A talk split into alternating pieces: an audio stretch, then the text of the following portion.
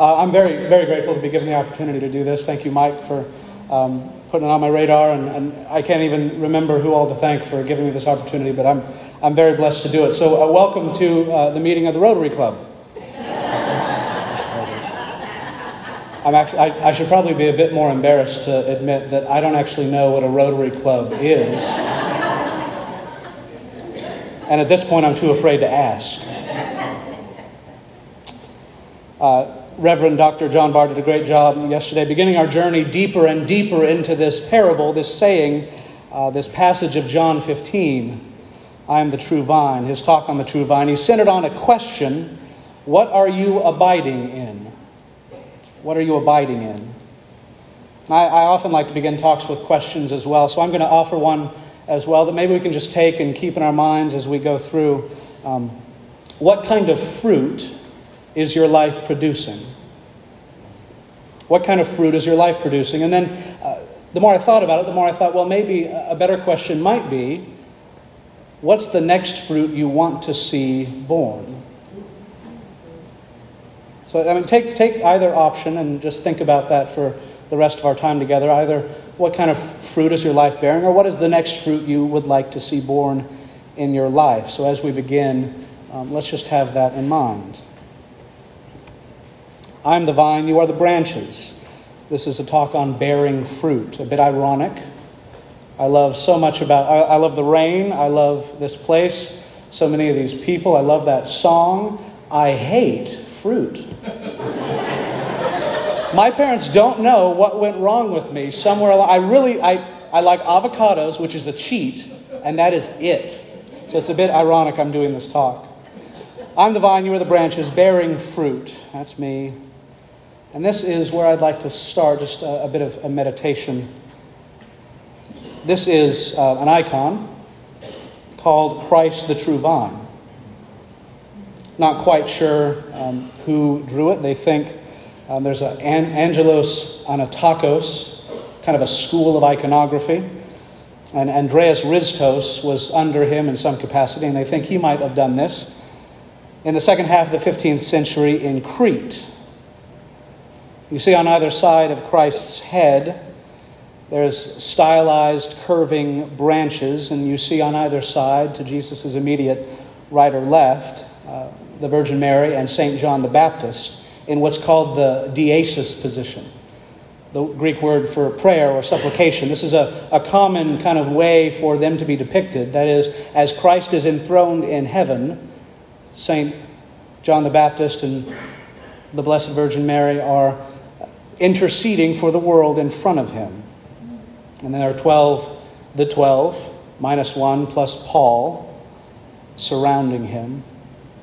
This is often an image in Byzantine art and later in Eastern Orthodoxy generally, a traditional icon uh, presenting Christ in majesty or Christ Pantocrator, uh, the, the ruler of all things. Enthroned, usually carrying a book, as he is here, and then flanked by the Virgin Mary and St. John the Baptist, and usually sometimes other saints and angels. They are interceding for us, you might say, the saints. And then uh, Jesus, with two hands pronounced in blessing, and is holding a book. The source of this icon in particular is obviously John 15, from which a quote is inscribed in the Gospel book. The book that Jesus is holding right there has a quote from John 15. I wish I could tell what it is, but I don't know. It just comes from this passage of John 15. I think as we get into this passage deeper and deeper, John 15, and this idea of remaining in Christ, abiding in the true vine, bearing fruit, I think for the specific task of understanding the bearing fruit aspect of this, we are uh, well served to think about fruit in Scripture's grand story. I think we'll have a much better understanding of John 15 and bearing fruit if we set it into its much larger, uh, almost all biblical context. See, in a way, we can talk about the whole story of Scripture as a story of God, humans, and fruit. So much the worse for me. I know they may sound a bit odd, but as we track with the larger narrative of the whole Bible from beginning to end, or at least from the beginning to where Jesus picks up our story, I, I hope it becomes clear where we're going. So let's begin uh, in the beginning. This is Jan Bruegel, Adam and Eve in the Garden of Eden. Uh, 1615 from Brussels, I believe. And I find it very interesting that this painting, um, Adam and Eve are, notice, off doing their own thing. They're kind of off in the corner. I mean, it, you, it, it's hard to see them, it's hard to pick them up. They are, I don't know if you can see any of this laser pointer, I'm trying. There. I don't know if that's a commentary on the fact that they are just naked and unashamed and going about their life, or the fact that they are going to soon disregard their role as caretakers. But we first meet this idea, this concept of fruit in the garden. Its origins are, unsurprisingly, in Genesis. Genesis 1 11 through 13. God said, Let the earth sprout vegetation, plants yielding seed, and fruit trees bearing fruit in which is their seed, according to its kind on the earth. And it was so. The earth brought forth vegetation, plants yielding seed according to their own kinds, trees bearing fruit in which is their seed each according to its kind, and God saw that it was good. And there was evening and there was morning the third day. The concept comes up again just a few days later. Genesis 1 21 to 23. So God created the great sea creatures, every living creature that moves, with which the waters swarm according to their kinds, and every winged bird according to its kind. And God saw that it was good. And God blessed them, saying, be fruitful and multiply. Fill the waters and the seas, and let birds multiply on the earth. And there was evening and there was morning the fifth day. The idea of fruitfulness comes up yet again in the creation of humanity. A famous passage for sure, John, or excuse me, Genesis 1:26. And God said, "Let us make man or humanity, better translated, in our image after our likeness." Let them have dominion over the fish of the sea, and over the birds of the heavens, and over the livestock, and over all the earth, and over every creeping thing that creeps on the earth. So God created man, humanity, in his own image. In the image of God, he created him, male and female, he created them. And God blessed them, and God said to them, Be fruitful, and multiply, and fill the earth, and subdue it. Have dominion over the fish of the sea, and over the birds of the heavens, and over every living thing that moves on the earth. The word for fruit, pri in Hebrew, and the word for this command to be fruitful is para. It comes from the same Hebrew root, uh, rohe, I suppose. The text of Genesis also seems to suggest that both the fruit and the animals, particularly humans, have natural ability to produce what they are being called to produce the word for the seed of a fruit is the same Hebrew word for offspring or descendants throughout Genesis. And so when it's talking about human seed, it's talking about human offspring, kind of like the seed of the fruit is the offspring of the fruit and produces more. So human seed, the offspring of humanity, is supposed to generate itself, perpetuate itself. So fruit, as kind of a literal thing, as a part of good God's good creation, and it'll be better in the new heavens and new earth, and I might actually enjoy it. But even more than that, in Genesis, it becomes a, a profound metaphor for what humans are designed to do. They are designed to be fruitful, to produce, and primarily to produce image bearers that reflect the glory of God to the world and the glory of the world back to God. That is our task. This is, this is a priestly idea. Humans are created to be priests in the garden, to reflect the glory of God back and forth to each other, to creation, and back to God Himself. And part of the original design of humanity is so that they would make more humans, more image bearers, and in so doing, they would be fruitful. That's the idea of fruitfulness. But we know how the story goes, don't we? Because a few chapters in, they are derelict of their duty and we encounter corruption. Genesis 3. Now the serpent was more crafty than any other beast of the field that the Lord God had made. He said to the woman, Did God actually say, You shall not eat of any tree in the garden? And the woman said to the serpent, We may eat of the fruit of the trees in the garden, but God said, You shall not eat of the fruit of the tree that is in the midst of the garden, neither shall you touch it, lest you die. But the serpent said to the woman, You will not surely die. For God knows that when you eat of it, your eyes will be opened, and you will be like God, knowing good and evil. So when the woman saw that the tree was good for food, and that it was a delight to the eyes, and that the tree was desired to make one to be desired to make one wise, she took of its fruit and ate. And she also gave some to her husband who was with her, and he ate. And the eyes of both were opened, and they knew that they were naked, and they sewed fig leaves together and made themselves loincloths. So, what happens in the fall? Bad fruit corrupts the world. That's what happens in the fall. And so it is to this day. Humanity no longer reflects the glory of God, but rather takes glory for itself and is now caught in continually reflecting its glory back to itself and ref- continually trying to capture more and more glory for itself. The human heart is now bent inward on its own glory that famous St. Augustine line, incurvatus in se, curved inward on itself. Luther later expanding on that in his lectures on Romans. So, uh, humanity originally was pointed outward and upward towards God, trying to, supposed to reflect the glory of God from and to creation and back to Him and to each other. But in the fall, through the eating of bad fruit, we are corrupted, turned in on ourselves. Thankfully, God does not leave us in this state of corruption. He initiates his redemption plan with Abraham, whose family eventually becomes Israel. After freeing Israel from slavery in Egypt in the Exodus and their rebellion afterwards, which leads to the 40 years of wandering in the wilderness, the next generation of Israelites stands ready to finally inherit the promised land. And Deuteronomy is a series of sermons uh, Moses' last will and testament, if you will, to the next generation of the children of Israel. Not his generation, because he's barred from the promised land, but he's preaching to the next, those that will inherit the promised land. And this is where we pick up our story of fruitfulness. We'll see that the metaphor of fruit and fruitfulness kind of becomes a bit expanded. So, Deuteronomy 7, Israel's faithfulness and fruitfulness.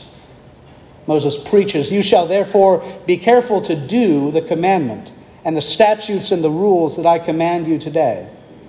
And because you listen to these rules and keep them and do them, the Lord your God will keep you with you the covenant and the steadfast love that he swore to your fathers. He will love you and bless you and multiply you, and will also bless the fruit of your womb and the fruit of your ground, your grain and your wine and your oil, the increase of your herds and the young of your flock in the land that he swore to your fathers to give to you.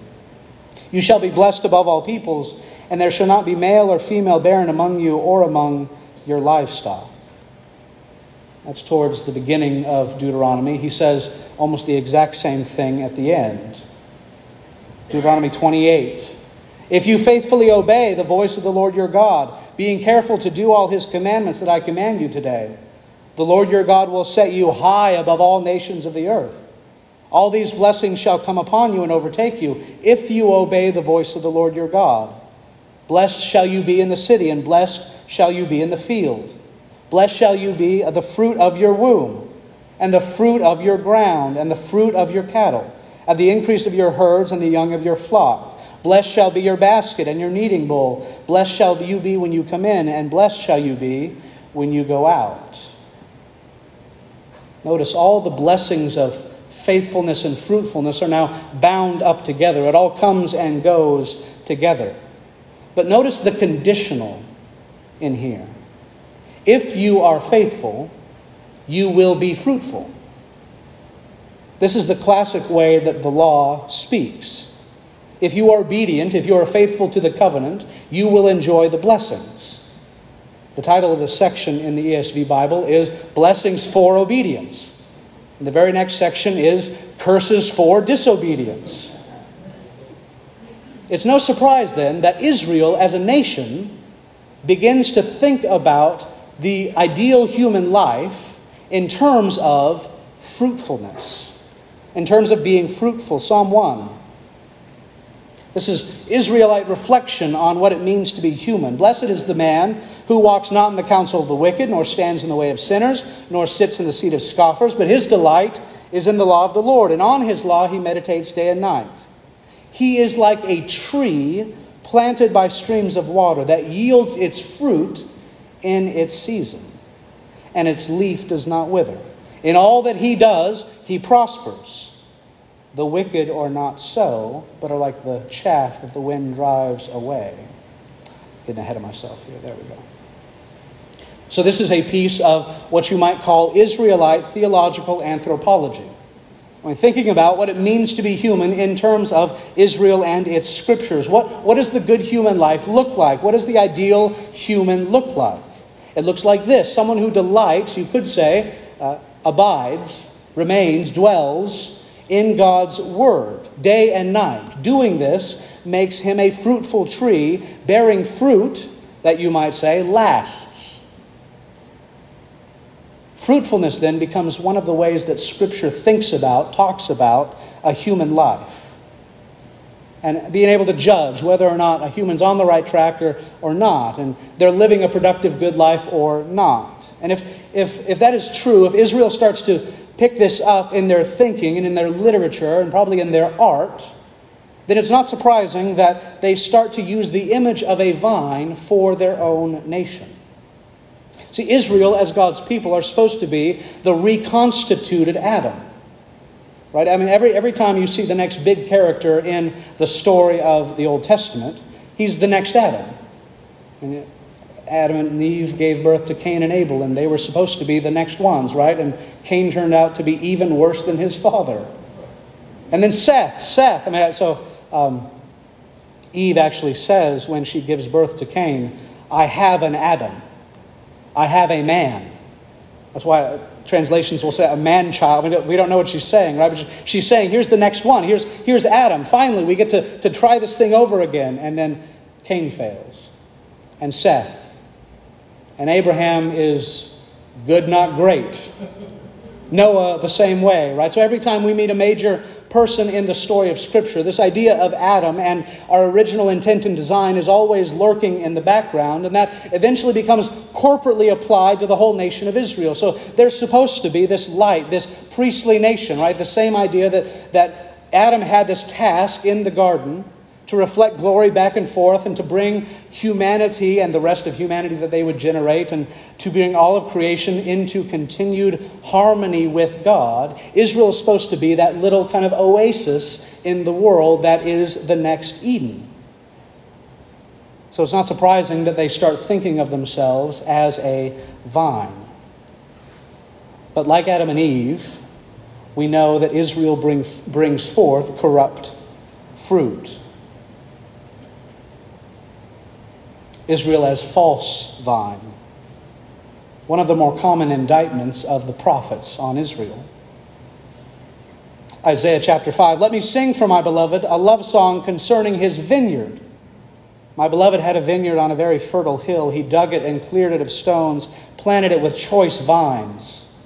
He built a watchtower in the midst of it, hewed out a wine vat in it, and he looked for it to yield grapes. Grapes are fruit. Thank you, thank you. And now, O inhabitants of Jerusalem and men of Judah, judge between me and my vineyard. What more was there for me to do for my vineyard that I have not done to it? When I looked for it to yield grapes, why did it yield wild grapes? And now I will tell you what I will do to my vineyard. I will remove its hedge, and it shall be devoured. I will break down its wall, and it shall be trampled down. I will make it a waste and it shall not be pruned or hoed, and briers and thorns shall grow up. I will also command the clouds that they rain no rain upon it. For the vineyard of the Lord of hosts is the house of Israel. And the men of Judah are his pleasant planting, and he looked for justice, but behold, bloodshed. And he looked for righteousness, but behold, an outcry following in the footsteps of their forefather Adam, Israel produces corrupt fruit. Isaiah's language, wild grapes, right? We're looking for good grapes, grapes we can make wine with, and we can't make wine with this stuff, says God. And thus, the punishment predicted in the law, and the rest of chapter 28 of Deuteronomy, is going to come, is impending on Israel. I will make it a waste, God says.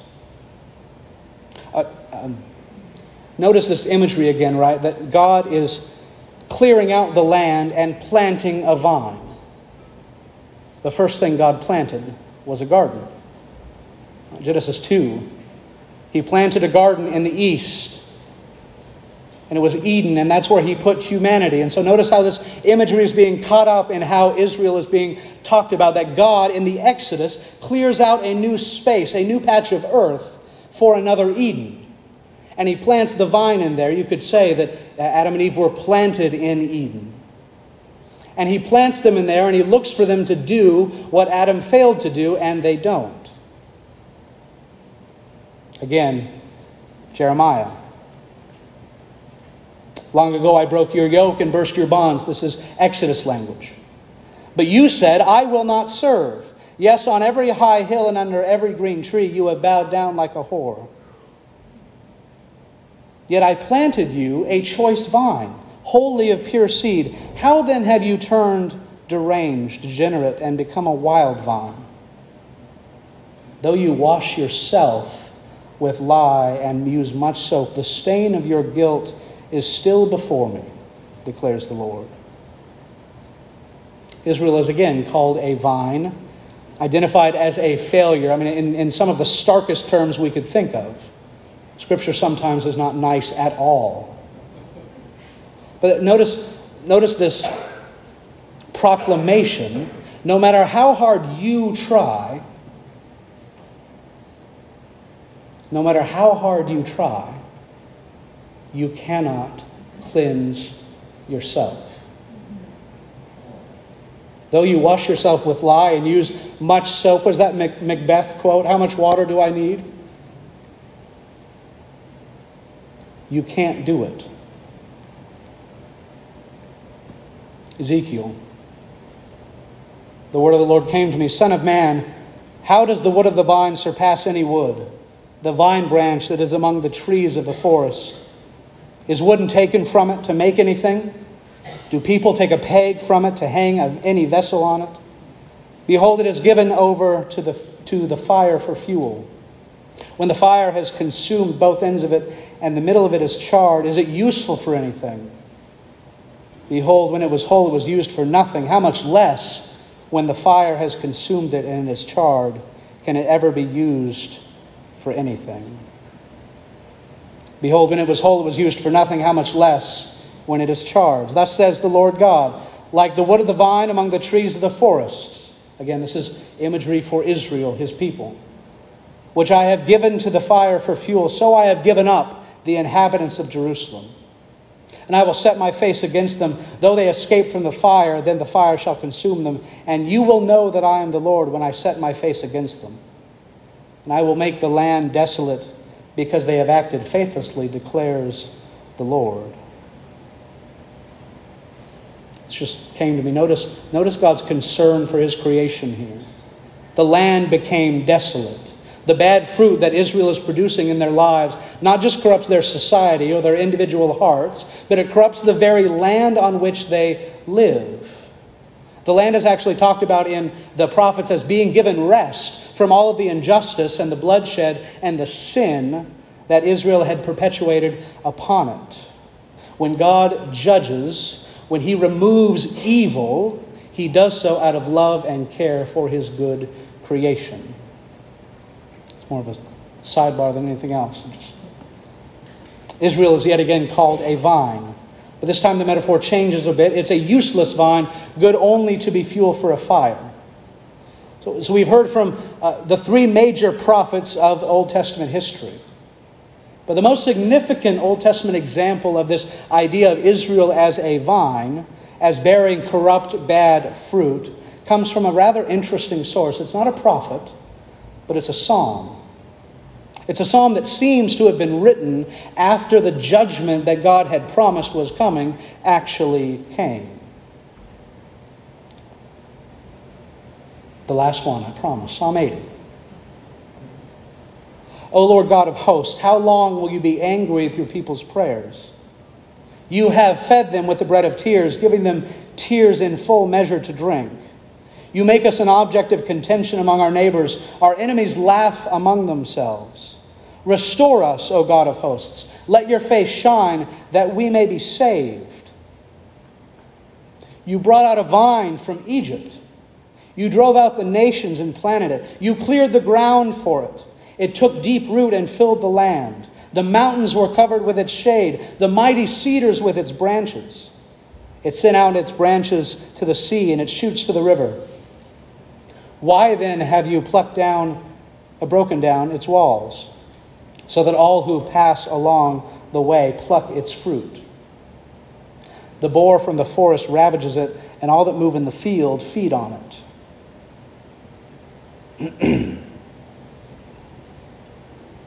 Notice again the common themes. Israel is a vine that is planted in the land after the Exodus. But it comes to experience judgment rather than blessing. Excuse me. Why? The psalm doesn't address it explicitly, but any Israelite who's reading this, who's experienced the judgment of the exile, knows exactly why. They rebelled refused to repent, sinned all the more. This can kind of leave us, I think, feeling a bit dour, hopeless. Where would an Israelite turn for hope in the midst of such a major failure and a terrible judgment? This is where the ending of the psalm is so fascinating. Is that perhaps a cool drink of water for me? Thank you. Hang on, Eden's coming to refresh me.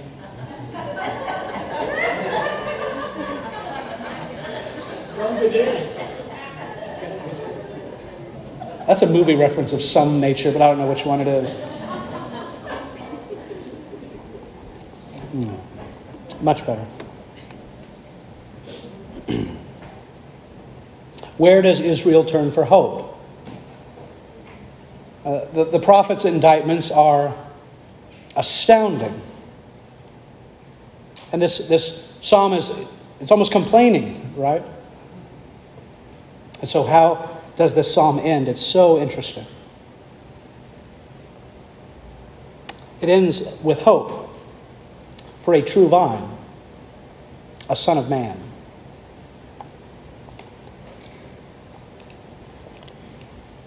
Turn again, O God of hosts. Look down from heaven and see. Have regard for this vine, the stock that your right hand planted, and for the Son of Man whom you made so strong for yourself. They have burned it with fire, they have cut it down. May they perish at the rebuke of your face. But let your hand be on the man of your right hand, the Son of Man whom you have made so strong for yourself. Then we shall turn back, not turn back from you, and we will call upon your name. Restore us, O Lord God of hosts. Let your face shine that we may be saved. The psalm ends for a cry for revival but it transfers the imagery of this vine from corporate Israel onto a single figure, the Son of Man the man of your right hand. Does that sound at all familiar? Jesus' favorite phrase to use of himself, his favorite title, is Son of Man. And so here we get Jesus, the true vine. Jesus, the ideally fruitful human life. Jesus, the true fruit giver. It's into this very story it's into this story, this legacy of what you might call false vines, corrupt fruit bearing vines, that Jesus comes in and proclaims, I am the true vine. I want to do something a bit different. If you would indulge me, close your eyes.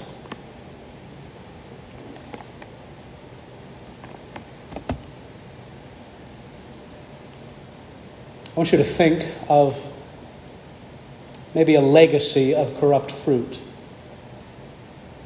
in your family tree.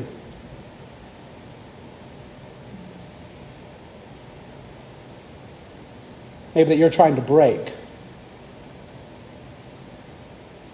Or I want you to think of an area in your life where corrupt fruit is being brought forth, and you desperately want the pruning of God. Or I want you to think of that place in your life that is bringing forth good fruit, and you desperately want God to increase and confirm it.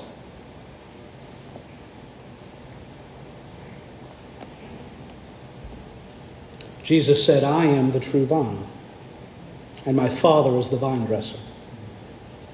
Every branch in me that does not bear fruit, he takes away, and every branch that does bear fruit, he prunes, that it may bear more fruit. Already you are clean because of the word that I have spoken to you. Abide in me, and I in you. As the branch cannot bear fruit by itself, unless it abides in the vine. Neither can you unless you abide in me. I am the vine, you are the branches.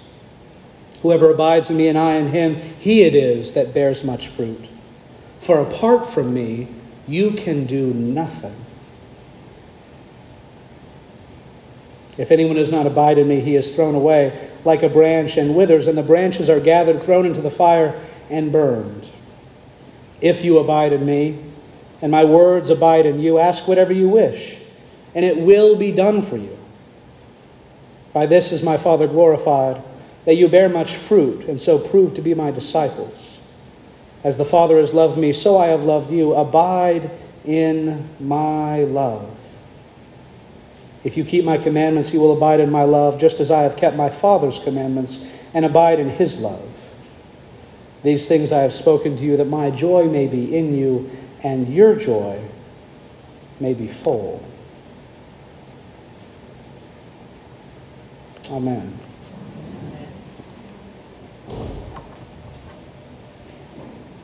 Jesus is the only source of true life, the only source of real spiritual life, the only possible way that you and I are going to live a life worth living, worth, worth producing, worth giving away, the only way that branches can produce fruit, to abide in the vine. So, bearing fruit, we finally get to our point bearing fruit in the true vine. I'll address just briefly kind of the, the aspects that John picks up on that Jesus is talking about when he mentions the fruit. He gives us, on one hand, the motivation. Only fruitful branches remain in the vine. John 15, 2. Every branch in me that does not bear fruit, he takes away. But every branch in me that does bear fruit, he prunes, that it may bear more fruit. I'll talk about this more in just a few minutes, but notice that language of pruning. It's for the fruitful vines. It's for the ones that are abiding in Christ that trouble and hardship come. That's what most commentators think the pruning is some kind of unpleasantness that God allows into our lives to draw us into deeper, closer relationship and dependence on Him. But it is the fruitful vines that experience this.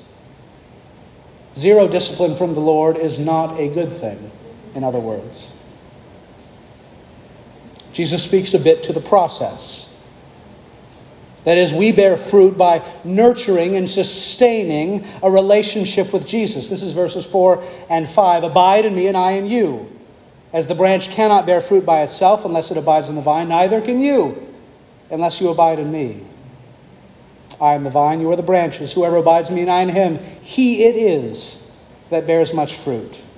For apart from me, you can do nothing.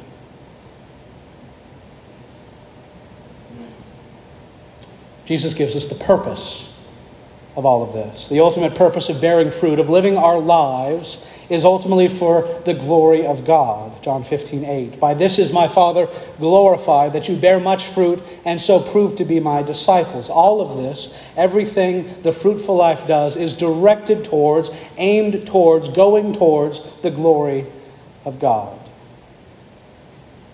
What exactly is the fruit? One burning question we might have. And here I'll lean on a man much smarter than myself, D.A. Carson, in his commentary on John. The branch's purpose, he says, is to bear much fruit, but the next verses show that this fruit is the consequence of prayer in Jesus' name and is to the Father's glory. This suggests that the fruit in the vine imagery represents everything that is produced, the product of an effective prayer life in Jesus' name, including, and is, these are features listed in this passage itself, obedience to Jesus' commands. It, it looks like obedience experience of Jesus' joy, like earlier in John, his peace. It looks like a life that listens to his voice and experiences his joy and his peace. It looks like love for one another, something that this group, I don't think, has any problem with. And it looks like witness to the world. This fruit is nothing less than the outcome of persevering dependence on the vine, driven by faith, embracing all of the believer's life and the product of his witness. I want to uh, have a bit of time. I want to go to another quote from Carson that I don't have on my slides, but it's picking up on that last bit of what the fruit looks like that idea of part of what the fruit looks like is witness to the world. So this is jumping down in the passage to verse 16 that we did not read, but it ends with the same idea of going out into the world to bear fruit. And of verse 16, Carson says this quote, with these references to fruit and to its enduring quality, the verb for the enduring fruit is the same word meno, remaining, abiding fruit.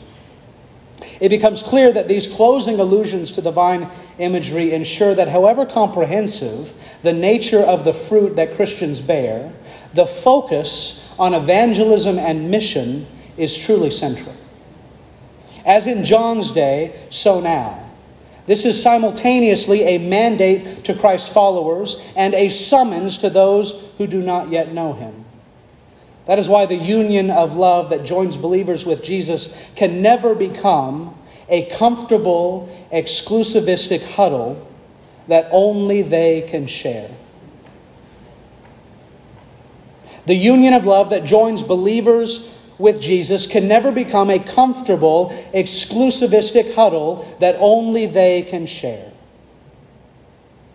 Doubtless, it is a unique union, an extension of the union of the Godhead, but by its very nature, it is a union, an intimacy which, by the necessity of its own constitution, seeks to bring others into its orb. Pick up the parallels from Genesis 1. What are humans supposed to do? Make more. What are Christians supposed to do? Make more, evangelize, go out, bring more into this relationship of harmony and love and bring back into the order of the universe. It's always oriented outwards toward the mission of God to people that don't yet know Him so that they can be brought in and they can do the same thing. It seeks, by the necessity of its own constitution, to bring others into its orb.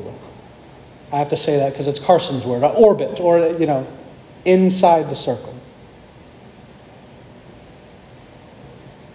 Another potential possibility, this is kind of a, an anticipated extension, potentially. I don't have time to go into it. Maybe Mike will pick up on the fruit of the Spirit when he talks about the helper. But I think there's a, a, a good chance that Jesus knows what Paul is going to say, and he's thinking about this idea of fruit in terms of the fruit of the Spirit love, joy, peace, patience, kindness, goodness, gentleness, faithfulness, self control. Against such things there is no law, he says. This idea that there, there's an internal and an external aspect to this whole fruit idea and what it looks like in real life. And sometimes it looks like going out into the world, and sometimes it looks like internal character traits that God grows in us slowly by abiding in Christ and being filled with the Spirit. There's a lot more we could go into on that, but I won't.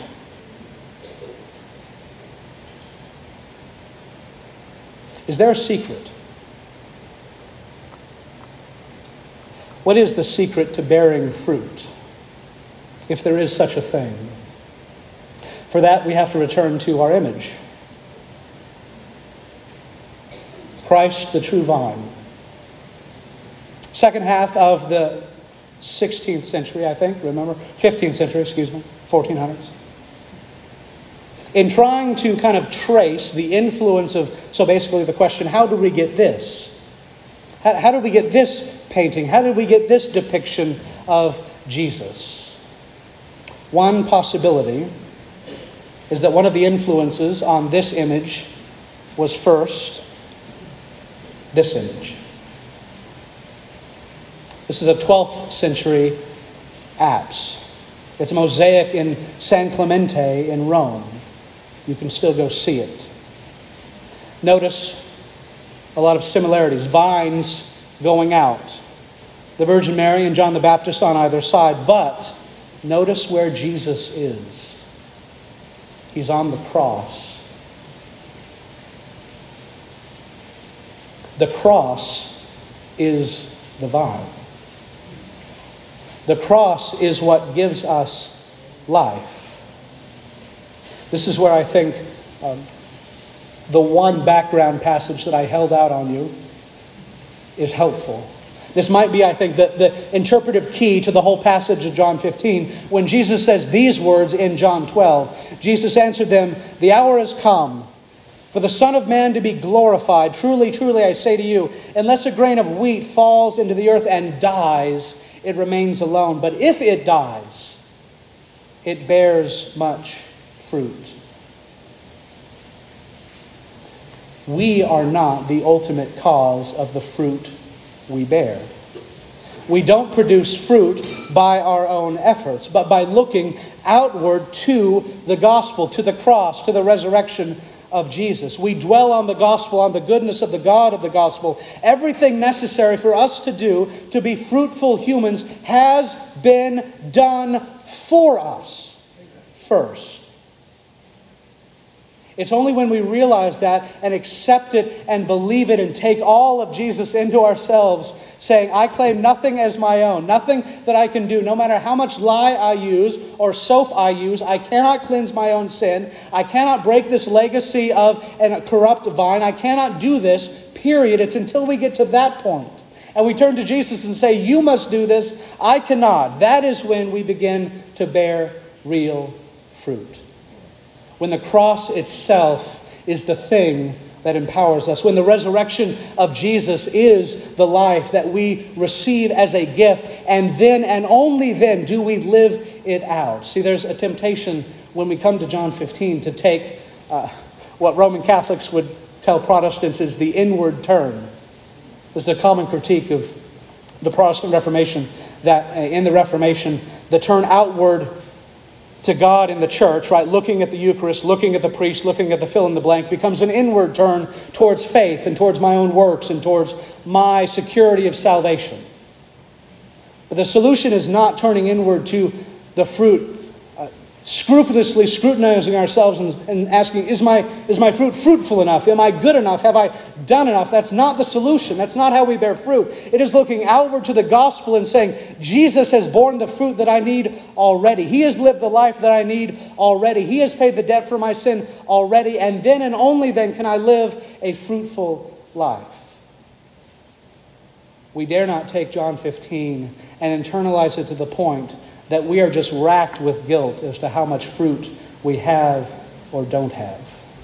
We take John 15 in the context of what Jesus says here about himself that he, his death, his resurrection bears the fruit we need. We receive that, and then fruit comes. Hmm. A few questions as we go. I'm, 48 minutes. Babe, where are you? There. She asked me if I could get this under 45. I could not.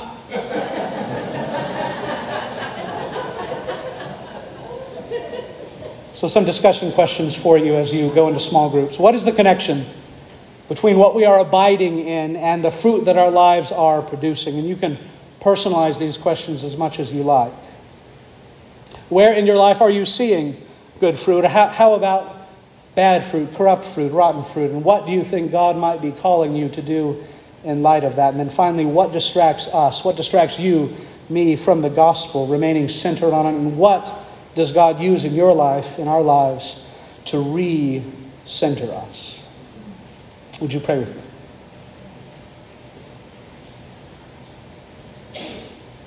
God, we thank you that all the work necessary for us to do has been done. That we can enter into a fruitful life, a productive human life, a human life that is filled with joy and peace and love and all the good things you promise us simply by receiving Jesus and his work on our behalf, and then filled with your Holy Spirit, living to be conformed to his image for the Father's glory. Send us out to do just that in Jesus' name. Amen.